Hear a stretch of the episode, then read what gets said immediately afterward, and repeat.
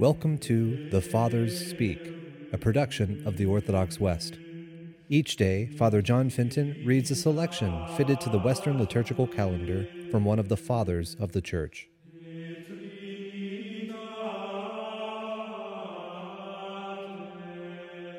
As we commemorate the vigil of St. Bartholomew, the Holy Apostle, let us listen to a portion of a homily by our Father among the Saints, Ambrose.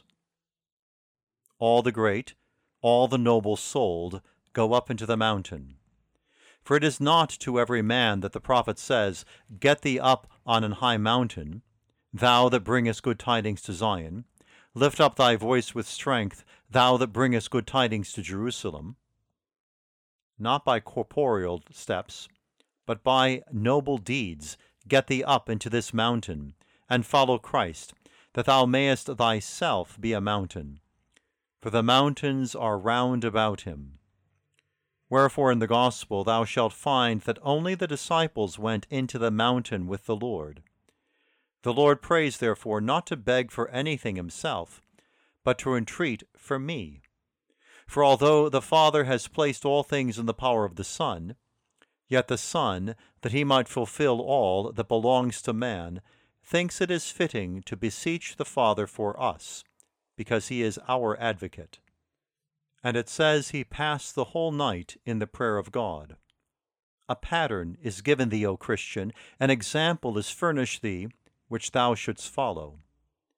For what does it behove thee to do for thy salvation when for thy sake Christ passed the whole night in prayer?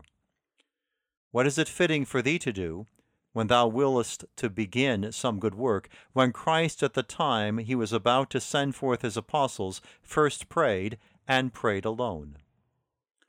Neither, if I am not mistaken, do we ever find in any other place that he prayed with his apostles. In every case, our Lord prays alone. For human desires cannot grasp the counsel of God, nor can any man, even a spiritual man, share the thoughts of Christ. Then it says that he called unto him his disciples, and he chose twelve of them, whom he appointed to spread abroad the aid of human salvation throughout the whole world, as sowers of the seed of faith. At the same time, reflect on the heavenly wisdom. He did not choose any wise men nor noble, but the fishermen, the publicans, whom he had taught, that he might not seem to have drawn men to his grace by wisdom, or to have redeemed them by riches, or to have attracted them by the authority of power and rank, that so the power of the truth, not the attraction of argument, might prevail.